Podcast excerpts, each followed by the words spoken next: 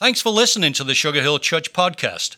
To hear more sermons and to find out more about our church, please visit sugarhillchurch.com. Over the last couple weeks, we have been in sort of a series. We didn't really intend to launch into it, honestly. And we just started talking a couple weeks ago about what does a healthy church look like? What does that look like to be part of a church that is seeking after the heart of God? And what does that look like? So we started with week one, talking about that.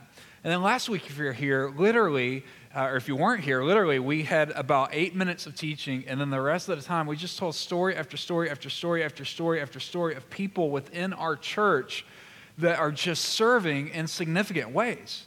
And they, they're not serving in some, uh, what we tried to do is look at and just tell the stories of people that aren't part of some official ministry or some official program. They're just people like you and me whose heart broke over something. And they said, I want to do something about it. I don't need a program. I don't need somebody to recruit me for it. I'm just going to do it. And honestly, people, we've gotten tons of great feedback. Right after the services, we had people talking about how powerful that was. Uh, we got emails that way, and people were like, I had no idea so many people were doing something within the body. And my answer and Chuck's answer was, There's so many more stories. I mean, there's literally no way we could tell every story of what people within this church are doing as they seek after God and they serve God. There's no way I could tell all the stories. And honestly, we felt bad that we couldn't, but we realized there's just too many stories to tell. There's too many stories to tell. And this week of Thanksgiving, I thought how appropriate to talk about that, to talk about stories. How many of y'all are getting together with family for Thanksgiving? Are y'all getting uh, together with? How many of y'all are going to tell stories when you get together at Thanksgiving? Are y'all going to tell stories? Yeah, every family does that, right? You do it, and there's there's some of those stories that you you just laugh your head off. Do you have those? Do you have those stories that the moment you start telling it, you don't even have to finish it? You know what I'm talking about? You're already thinking about it right now. You're like, I know that story. You don't, you don't need somebody to tell you the rest of the story. You know it. There's some stories that you could even tell at church today. I thought that'd be funny, but it bombed. Uh, it's the realization that no family's perfect, man. We've got stories where, like, I wish we could erase that, right? You know what I'm saying? We have stories. And what I want to say all across this room today is that every single one of us has a story. Every single one of us, regardless of if we were able to mention you last week on stage or not, is that every single person in this room has a story. And the big point, the big takeaway today is to say, you have a story and your story matters. Your story matters. I was really thinking about it this week. Literally a week ago, uh, uh, Saturday a week ago, so eight days ago, I had a writing assignment due. I had sort of three or four pieces that I was supposed to write for a friend, and it really made me think about this because one of the things I had to write is he said, All right, what would you want me to know about your life in one page? Think about that. All, all of your life experience to say, write that in one page. And so I'm sitting down, I'm sitting there like, what, what are the things that I'm going to write about in just one page? And then a second piece of the assignment was to write my own obituary. You know, the obituary is, right? The thing that gets published in the newspaper when you die. And so think uh, it was crazy to sit down and he's like, all right, you've got to write this concise obituary. What would you want somebody to say about you when you die? You've got to include three quotes in it from important people in your life, like your spouse, close friend, coworker, that, that kind of thing. And so I'm sitting down and I'm writing that, and it was weird because I've written them for other people before. You know, being in ministry, I've done, you know, a, a, lot of funerals. And one of the most heartbreaking funerals I did was two years ago when I met with this family. It's a random family. I didn't know them at all. The funeral home called up and said, hey, here's a family that's grieving. They don't have a pastor. Would you come? I was like, absolutely, I'll come. And so I sit down with this family and I'm saying, all right, what would you want to say about your husband? So I said that to the wife. Uh, or what would you want to be said about your dad? I said that to the kids. And literally, the most heartbreaking conversation was when they were like, We can't think of anything we want to say. And it wasn't that they were angry, they didn't have a bad relationship. They just couldn't come up with the answer to that question. And so, my question is well, how do you make sure that doesn't happen? How do you make sure you don't get to the end of your life and the things that you thought were important, you realize they really weren't important? How do you get to the end of your life and, and, and the people that know you best? How do you get there where they, those that know you best love you the most? How do you get to that moment where you know that your life counted, that your life made sense, that it was bigger than you? How do you get to that point? Because everybody has a story. Somebody's going to stand up and somebody's going to talk about your life and somebody's going to remember you. And so, my question is how do you make sure that is positive? How do you make sure that's powerful? How do you make sure that is something significant? Because everybody has a story and your story matters. And so, to illustrate this today, I want to look at the life of a guy found in the book of Genesis whose name is Joseph. If you have your Bibles, you can follow along. His story starts in Genesis chapter 37. Now, here's the truth today. There is no way I could cover his whole story because his whole story, get this, is 13 chapters in the Bible. Do you think God thinks his story is important? And the answer is yes. How many chapters did God spend talking about the creation of the whole world? Two. How many chapters does he spend talking about Joseph? 13. So there's something God wants us to see. And so I want us to look at his story and say, what can we learn from his story? And the first thing, if you want to take notes in your little sermon notes section there, big point number one is that your story, number one, has a unique design. Your story has a unique design. Your story is unique. No two stories are exactly the same. No two stories are exactly alike. You have something that is unique about you. So here's Joseph's story. Let me just read it to you Genesis 37, verse 2. It says, And Joseph, when he was 17 years of age, so when we pick up his story, he's 17 years old. He's still got more life in front of him than he does behind him right? And so he's just a young guy. He, he, he well, let me just go ahead and read it. It says in uh, verse 2 he was 17 years old. He was pasturing the flock with his brothers. So we recognize that Joseph has brothers. Skip over uh, to the end of verse 2. It says, And Joseph brought back a bad report about them to their father. so, uh, how many of your kids have ever tattled on one of your other kids? Does that happen? Yeah first service, we had the whole student ministry right here. And so I was like, all right, so what does that make Joseph? And they were all like, a tattletale. And so this is not a good way to start his story. So we start his story by saying he's 17 and he's a tattletale. Why is he a tattletale? It says in verse 3 his, his father loved Joseph more than all of his other sons. So not only is he a tattletale, but he's the favorite kid.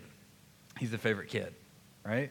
Why, why is that? It says in verse 3 because he was the son of his old age, and he made him a multicolored tunic or coat. You know the story, right? You've heard this, right?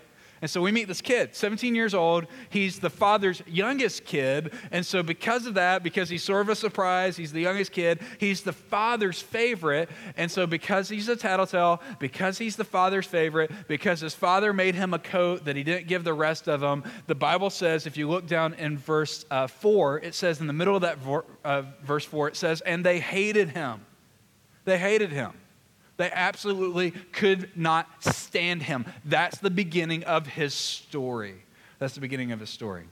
It goes on to say in verse 5, and then Joseph had a dream. So Joseph has a dream. It's not a normal dream. It's not a I had NyQuil before I went to bed kind of dream. It's not a I ate something too late at night and had a crazy. You've had those, right? We've all had those. It's not that kind of dream. It's a dream where God pours purpose into his life.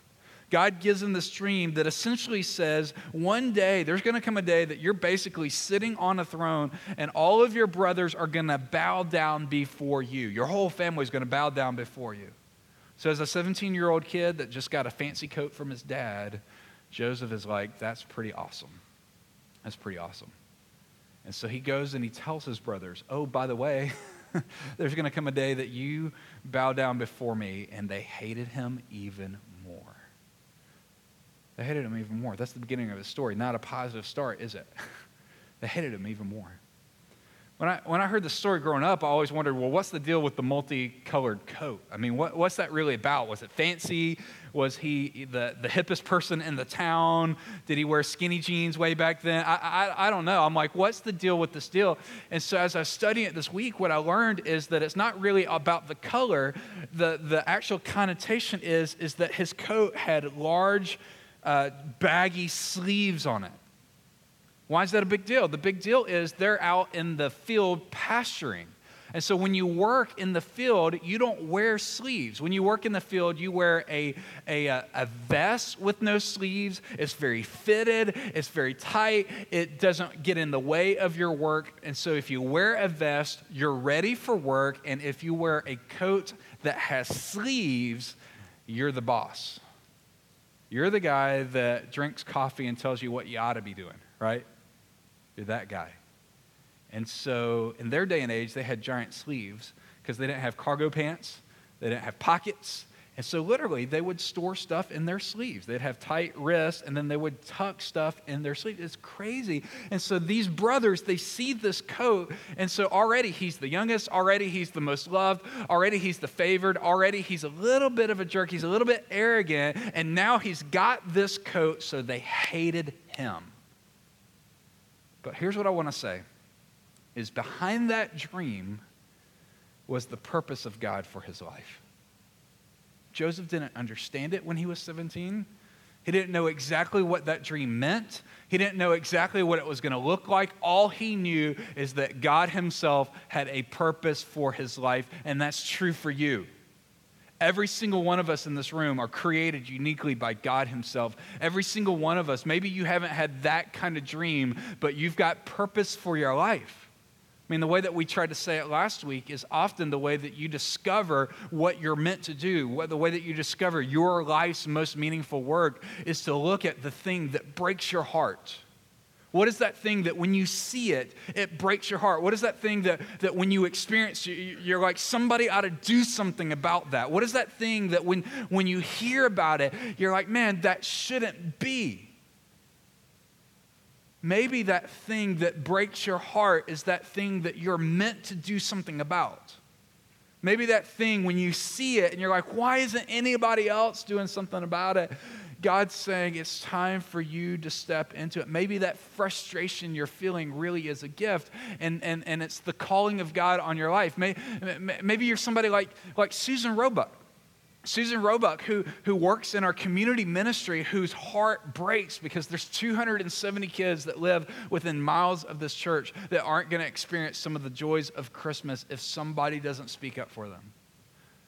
Maybe you're like Diane Maffei, who's like, my heart breaks because there are kids in Haiti that may go to sleep hungry tonight and they may die before they hear the gospel.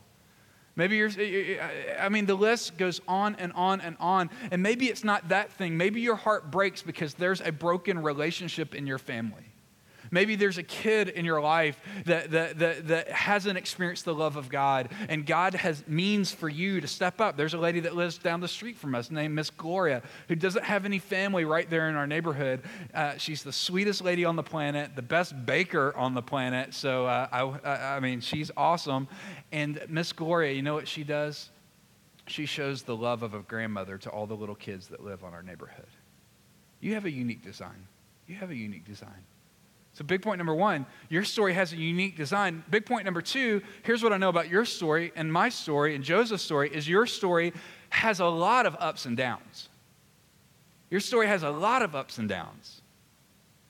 Your story isn't just a straight line, though it does have a timeline.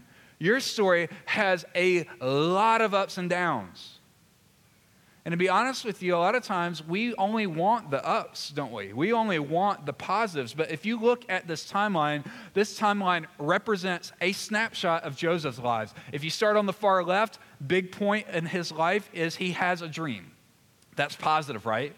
He hears from God, hey, uh, there's something God's called me to do. But then right behind that, something negative happens when he tells his brothers about it. Hey, I've got this amazing dream. And then he turns to the people closest to him and they hate him because of it. And then after that, he tells them, and so they decide to throw him in a what? They throw him in a well. They throw him in a well, and, and they're torn about it. Should we leave him? Should we let him die? Should we lie to our dad? Should we say that some wild animal? What, what are we going to do? So they throw him in a well. But good news for Joseph is he gets rescued. These Egyptians are traveling through, so he gets pulled up out of the well. He's like, I've been rescued. But the downside of it is he gets sold into, into slavery. Sold into slavery. You see the ups and downs. Hey, I've got a dream thrown into a well, rescued after rescued, sold into slavery. The positive of it, though, is in slavery, he serves a guy whose name is Potiphar. He serves in Potiphar's house. Potiphar is the number two most powerful man in the land. He's the COO of Egypt at this point. He works at the right hand of Pharaoh. He's in charge of the armies, he's in charge of the food, he's in, he's in charge of everything. And so Joseph ends up serving in this guy's house. It's not really a house, it's a compound. It's not really like serving in a normal family. He's serving uh, this guy who's the, the second most powerful man in the land. The problem with serving in Potiphar's house is he ends up meeting, I don't know her name, so we'll call her Mrs. Potiphar. So he meets Mrs. Potiphar. Mrs. Potiphar is not used. Mrs. Potiphar is not used. I didn't know it would be that funny, so Am I, is it okay for me to crack up on stage? Is that all right? So Mrs. Potiphar is not used to uh, not being told no.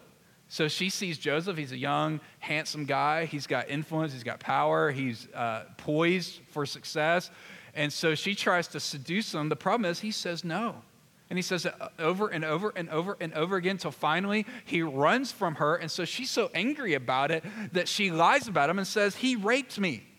She lies about it. She mars his character, and so he gets thrown into jail.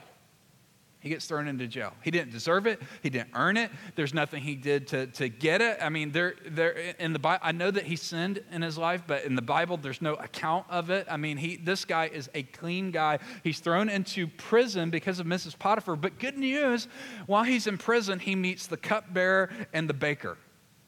The cupbearer and the baker. Why is that good news? Because these two guys are really, really close to Pharaoh. They're really close to Pharaoh. Pharaoh apparently is like me. He likes his cupcakes, so he has a baker nearby. Love that. And then he's got a cupbearer. Apparently, he's important enough not to hold his own cup. I don't know. So, could you hold that for me? Uh, so, he's got a cupbearer and a baker. Uh, so, they're in jail together, uh, th- they both have crazy dreams. Well, Joseph was like, Well, I've had a crazy dream before. God showed me what that dream, dream meant. And so he interprets that dream. And here's what Joseph says All right, for you, the cupbearer, uh, things are going to go well. You're going to get out. You're going to be restored. It's going to be awesome for you, the baker. Uh, you're actually going to lose your head. This is not going to be good. And so he says to the cupbearer, When you get out and when you go back to Pharaoh, tell Pharaoh about me. I'm an innocent guy. I didn't do anything wrong. I, I, served my master well. Why am I in jail? The problem is the downturn is the cupbearer forgets the cupbearer forgets. And so Joseph is in jail probably two to three more years, thinking, Really? What did I do? Why is this happening to me? God, do you hate me? What's the problem? The good news is eventually Pharaoh has a crazy dream. He doesn't know what it means. And so cupbearer hears about it and he's like, Oh, yeah, there's that guy. there's that guy that interpreted my dream. Maybe he can interpret you, your dream. And so Joseph gets to stand before Pharaoh. Pharaoh tells him his dream. Uh, Joseph interprets the dream. Then Pharaoh's like, What are we going to do about it? And Joseph says, Well, I already know how to handle this situation. And so Joseph starts rattling off and he says, Look, your dream means there's going to be seven years of, of plenty followed by seven years of famine. And so the way that you're going to prepare for famine is during the years of plenty, save up, save up, save up, do all of that stuff. And so he gets to serve at Pharaoh's right hand. And so he gets to stand before Pharaoh. The problem is, while he's serving Pharaoh, his brothers show up. The brothers think he's dead. It's been 20, 30 years since they've seen him. They assume he's dead. They don't recognize him. He, he, he fits into the whole Egyptian culture at this point, and so it breaks his heart. Literally, when Joseph sees them, he has to leave the room because he's brokenhearted. The positive news is he forgives them. He forgives them, and at the end of his story, he ends up saving an entire nation of Egypt. Now, just take a moment and look at that. Do you think Joseph's story is significant? Yes or no? Do you think his life counted? Look at all the ups and downs in his life. The reason why the ups are so powerful is because he had the downsides. Does that make sense? I mean, a lot of times when we have the ups and downs, we don't like it. When we see it in a movie, we're like, man, that's a powerful story. I love that story. They, they hit rock bottom and somebody showed up and they helped. Them. We love it in stories. We love it in other people's lives. We hate it in our own. We want to stay on the positive side. We want to stay on, and anytime we see the negative turns, we think, God, are you angry at me? God, have you forgotten me? God, I didn't do anything to deserve this. It's somebody else's fault. It's my brother's fault. It's my dad's fault. And, Joseph could have said all of those things, but here's what I want to say to you. If you're in that middle section, I call that the long middle. It's slow, it, it, it's so tedious. It feels like there's no hope. Here's what I want to say it doesn't mean God is punishing you. It could mean that God is preparing you for what's next. See, a lot of times, anytime we have problems, we think our problems are punishments when really our problems are preparation. See, here's what I found in my own life is that God is not as concerned with my personal comfort during the middle. He's more concerned about me developing his character when I'm in the middle. And so everybody has a story. Number one, your story is uniquely designed for you. Number two, your story has lots of ups and downs. But big point number three, your story can be used to shape destiny.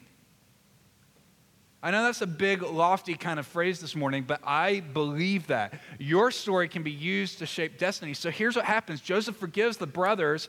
Eventually, their father dies. And so the brothers think, yeah, I know he said that he forgives us, but now that dad's gone, maybe he's going to reap judgment on us. Well, he certainly could have done that. He's the second most powerful man in the land at this point. So he could have gotten even with them. He could have done everything to them that he did to, that they did to him. They, he could have thrown them in a pit. He could have sold them off in slavery. He could have killed them. He could have done any number of things. And yet here's Joseph's perspective. Here's this verse. I love this verse. I've always heard this first part of the verse where Joseph says to those brothers, he said, "You meant this for evil." Have you heard that before? You meant this for evil, but God meant it for what? For good. And then the next phrase I'd never really paid attention before until this week. God intended it for good to accomplish something. That's why I say your life matters. To accomplish something. Your life can accomplish something. My life can accomplish something. Here's what he says to accomplish what is being done now the saving of many lives. Joseph realized that his story was really a subplot in the story of God. Joseph's big picture is I'm not just here to make money, I'm not here to get even, I'm not here to make myself famous. I am here to help join in what God is doing the saving of many lives. You can do that. I mean, I, I I look at Dr. Gresham on the front row. I think about all the teachers in our school. Could it be that you're not just randomly at whatever school you're at, that God is using you as the light of God in the life of a young man and young lady, and you're helping save that person's life. I mean, I look back to my high school principal. I think about Dr. Garrett and the things that he spoke into my life and he called out of my life. I look back on, I thank God for people like Dr. Gresham. I thank God for all the teachers that we have in here. I look at people like Miss Betty Holbrook, who almost every single Sunday pulls me aside, and then I found out I thought I was special that she would give me a hug and pray. Turns out she does it to I don't know, 40, 50, 60 people every week. So I'm not special as I thought. But she's like, Can I pray for you? I'm like, Absolutely. Absolutely. And could it be she doesn't realize it, but there's teachers that come up to me and say, I, I have such, I, I'm so grateful that she prayed and spoke into my life today. I mean, I, I, I, think about the grandparents in the house, and, and, and, you see your kids go through a rough patch. You see your grandkids going through an awkward stage, and God uses you to save their life in some way. I, I, I, I think about Chuck and Jenny. And if we were to plot their story, they've been so open to talk about the things that they've walked through in their lives and how they've allowed God to use their story to save many. And so, what I'm saying this morning is that every one of us can do that. It doesn't have to be on a platform, it doesn't have to be on some grand scale. It just means that we begin to live as though we're part of God's story. How do you do that? Well, one, it starts by surrendering your story to Him. I mean, there's no way to leave a lasting impact without knowing Christ personally. There's no way to make an impact that's going to affect eternity without stopping and surrendering your life and your heart to Jesus to say, Jesus, I can't live this life myself, but I know that you can. God, I can't make up for the sin in my life, but I believe that you died on the cross for my sins. It, it starts with that moment. For me, that was when I was in sixth grade when I recognized for the very first time that my sin broke the heart of God. If that's never happened for you, I, I encourage you today, pause, ask Jesus to step out of heaven and into your heart. The second piece of that is once your life is surrendered, what I found in my own life, I have to surrender it every single day. It's so easy to get caught up in the subplot of the world instead of the subplot of God. It's so easy to get caught up in all the marketing stuff, all the drama, all the we get so sidetracked from stuff that just doesn't matter. And so I have to remind myself every single day that what really matters is not my story, but the story of God. What does that look like for you? It could be different for all of us. You may not be Miss Betty. You may be like the guy that earlier this week I had lunch with. Uh, and, and just him telling me his story was so life giving to me one of my buddies on Friday had an issue going on, and he, he did what he could with what he's good at and helped fix that. Problem. Your story could be so unique and special. Your story is a gift. Your story is a gift. Don't waste it. Use it. Let's pray together. Would you bow your heads and close your eyes? I want to pray for what God is doing here this morning. Is there anybody this morning that would say, Bobby, pray for me? I'm not sure that I've ever surrendered my life to Jesus. I'm not sure I've ever surrendered my story, but I know that I need to. And you just say, Bobby, would you pray for me? If that's you, would you just slip your hand straight up in the air? I'm not going to point you out or embarrass you. I, want, I just want to know how to pray for what God's doing in this room. Yeah, awesome. Anybody else? You just say, pray for me. I'm not sure I've ever done that. I'm not sure Jesus has ever saved me. Let me ask a second question. Is there anybody that would say, I know I've been saved, but to be honest with you, uh, I've forgotten the big picture. I've forgotten the big story. I've forgotten that it's not about me, it's about God. And I want to I want to surrender to that today. I want to surrender to my life counting because he can use me. I want to live life intentionally, whether I'm a teacher, or a lawyer, whether I work in government, uh, wh- whether I work in the home, whether I'm in the arts, uh, whether I'm a college student, whether I'm single or married, what, whatever, wherever we're at, say, I want my story to count. If that's you, would you do the same thing? Just slip your hand straight up so I can pray for you this morning. Father, in the name of Jesus, I just thank you for these, these people, the, to love them so much. And I pray that today you would help them to see that they've got something unique, something powerful that they can contribute to your work. Father, I pray for those that don't know you. If it would please you, I pray that you would save them. Help them to put their full trust in you. Help them to turn away from their sins and turn to you. You can ask them right in your head and your heart. You can ask them to do that. Father, for those that know you, Lord, I pray that you cause that sense of urgency to rise up this week. That whether we're at work this week, in the home, whether we're, we're uh, uh, hanging out with family, would you help us to use those moments intentionally to point people to you? It's in your strong and mighty name I pray.